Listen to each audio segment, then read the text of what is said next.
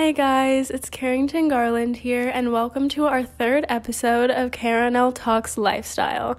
This episode is going to be a little bit different. I'm going to be the only one hosting it today, and the guest that I'm going to have is Frank X. Walker. If you don't know who Frank X. Walker is, he's a native of Danville, Kentucky, and he graduated from the University of Kentucky. He also is a professor here, and he was Kentucky's 2013 Poet Laureate. I'm Frank X. Walker, professor in the Department of English and African American Africana Studies. So, when did you know you wanted to be a poet slash writer? And was there a personal moment or event that like moved you to put your thoughts on paper? Hmm, a moment. I don't know that there was a moment. Um, I know that as a kid, I was in love with books very early. And I feel like that I'm a writer because of my relationship with books. I don't think there was a single moment that turned me from another direction in the world towards poetry or, or writing. I would say it was um, a slow burn and a pr- developing appreciation over many, many, many decades. When did you first start writing poetry, like seriously?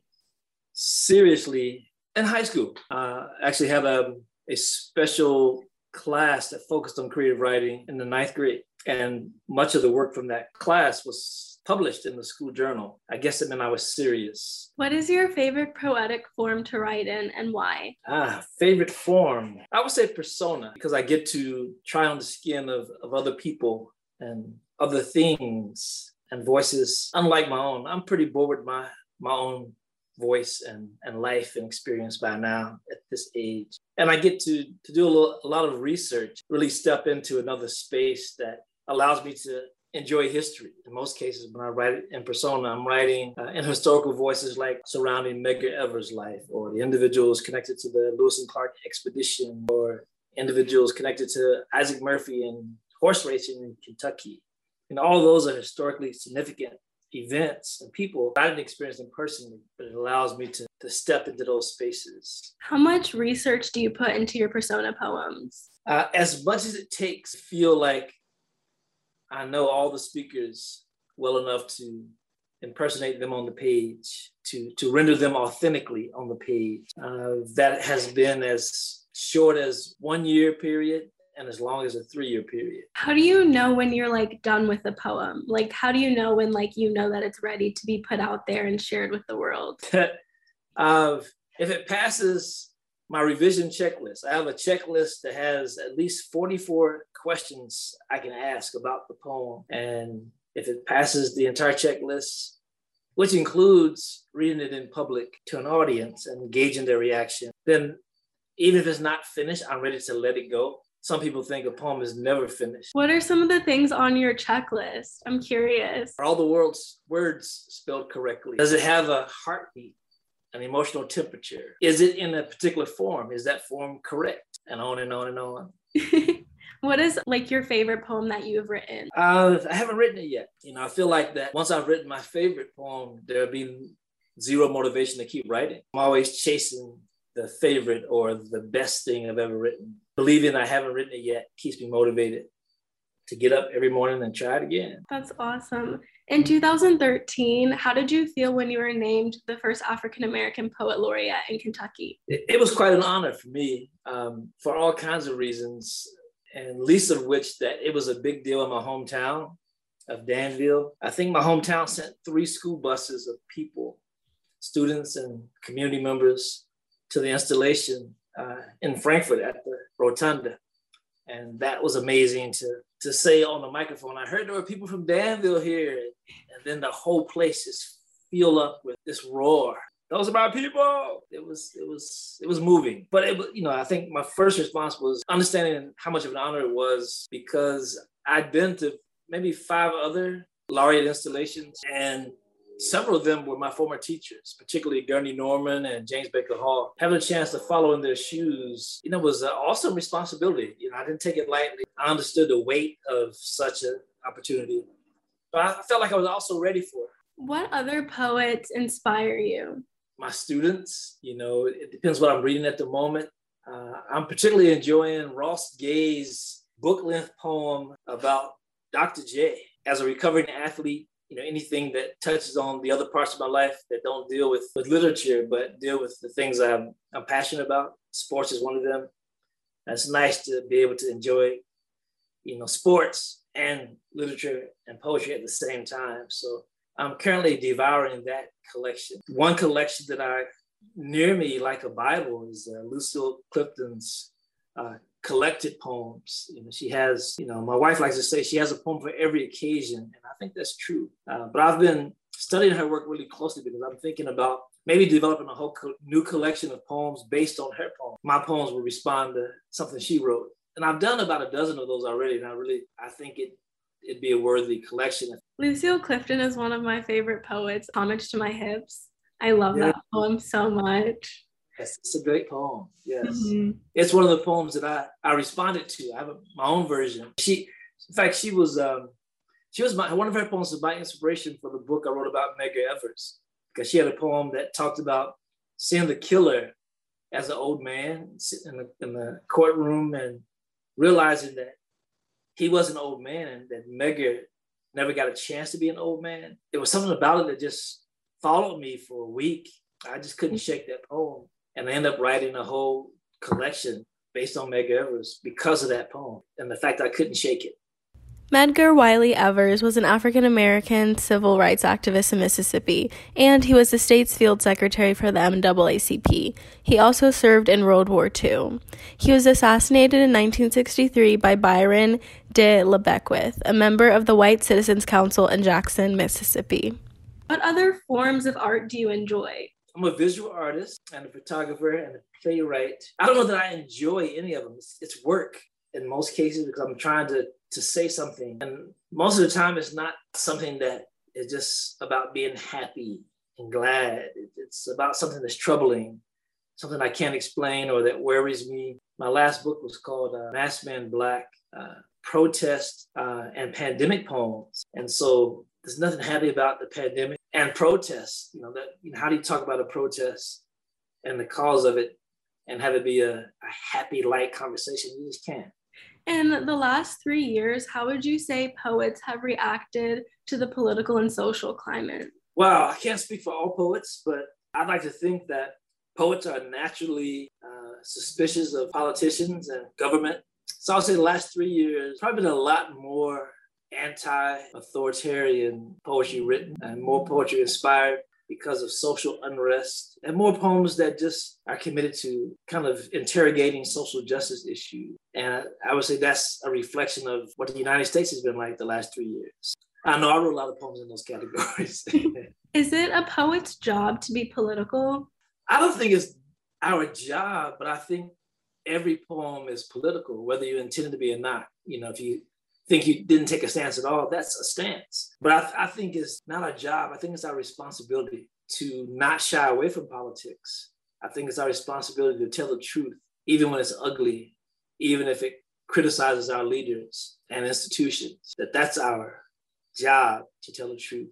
And it's also our responsibility. Does poetry actually inspire change and like reform in some types of ways? I hate to think I've been doing all this for nothing. I'm going to say yes, it does. Definitively, absolutely, yes. It inspires change in people, which is more important than institution. I know that a single poem can change an institution. I think poetry can inspire people, and those people can change institution. Uh, I think about the last presidential installation, inauguration, how excited people were, necessarily because of the words of a poet who was present uh, at that ceremony, but the power of her presentation. And I, you know, I felt a similar kind of pride as a, as a poet. You know, I was struck by people's continuous celebration of, of, of her reading, but then it hurt a little bit when I said, well, what she, what was it about? And they couldn't answer. They tried to quote an individual line, but they couldn't tell you what the poem was about. But they liked the way she read it, you know, they liked the performance of it. And to me, that kind of took away from what she had to say. If, if, all you remember is how she said it, you know, it's a good thing that, you know, at least you can leave with how, remember how she made you feel. But if you don't remember anything she said, then she she didn't waste a lot of words, but you know, we don't listen as carefully as we should. If you don't know who Frank X. Walker is talking about, he's talking about Amanda Gorman, the woman who performed The Hill We Climb at the inauguration of Joe Biden. She is the youngest inaugural poet in U.S. history and the first ever National Youth Poet Laureate, which she got the title of in 2017.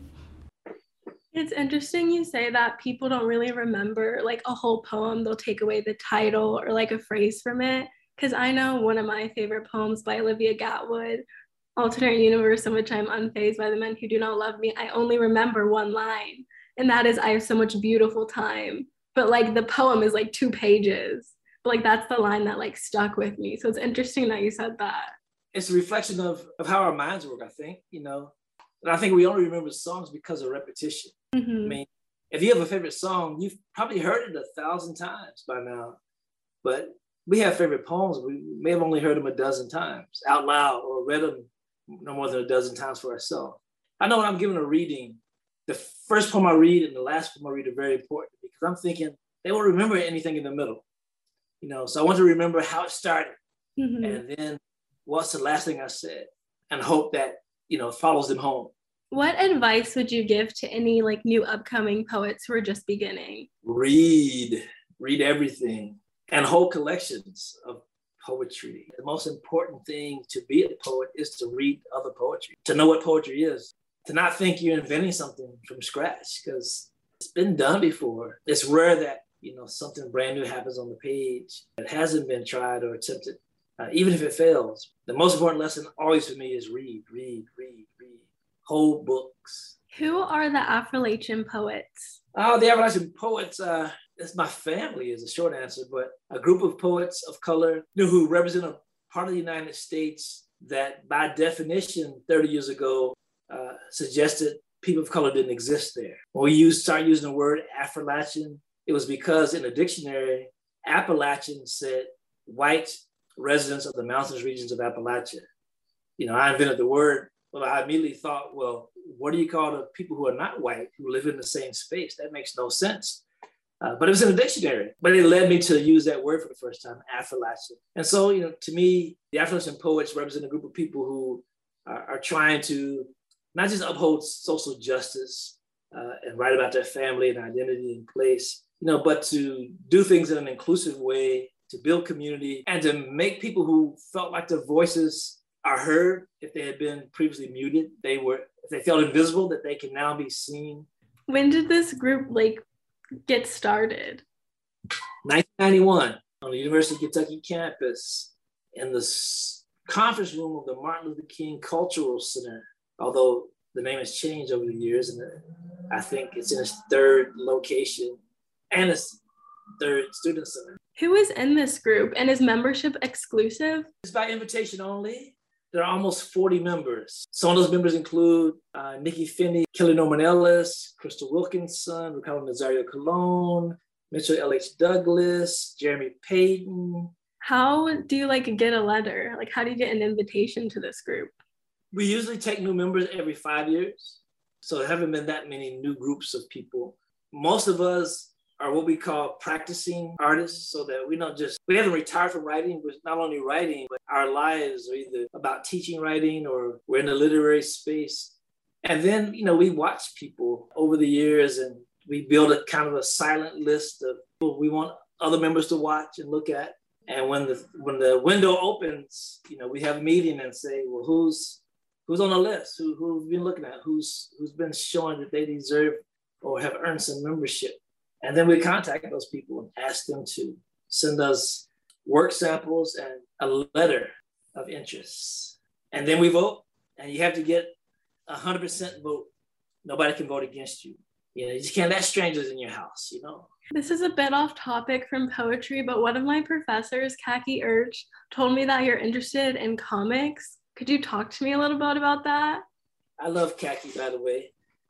What if she said it was understated? Um, I, uh, if I look behind me, I have whole sections of bookshelves that are devoted to comics. As far as I know, and nobody has challenged me on this yet, I have the largest collection of African American action figures in the United States. Uh, so many that I had to keep them in, in a separate storage unit in a controlled temperature environment.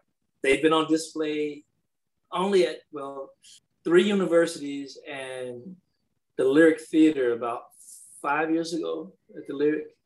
I'm a visual artist and a writer. And when I was a kid, I drew my own comic books. I wish I still had some of those, but my mother threw that collection away. Uh, my first library was a milk crate full of comic books. At UK, at least twice in the last seven, maybe seven years, I teach a, a comics and graphic novel course. But it's my favorite thing to do uh, when I'm teaching, other than creative writing, of course. And it's, it's almost double. I feel like it's doubled in the last five or 10 years. There even more, it's more diverse than it was when I was a kid. When I was a kid, it was like two or three uh, African American figures. That was it. You know, now there are at least a couple of hundred. My international collection is probably the smallest part that I'd love to work on and build, but it's quite a joy to be able to go to a place like uh, Paris, France, and find out they've got a comic book store like oh, wow. two blocks hill. And I'm like a little kid. So go to the Louvre or the comic book store. Don't make me choose. I ended up buying, I think, a t-shirt and a single book. But I was so, it hurt to leave in a way that, you know, visiting the Louvre and leaving didn't feel.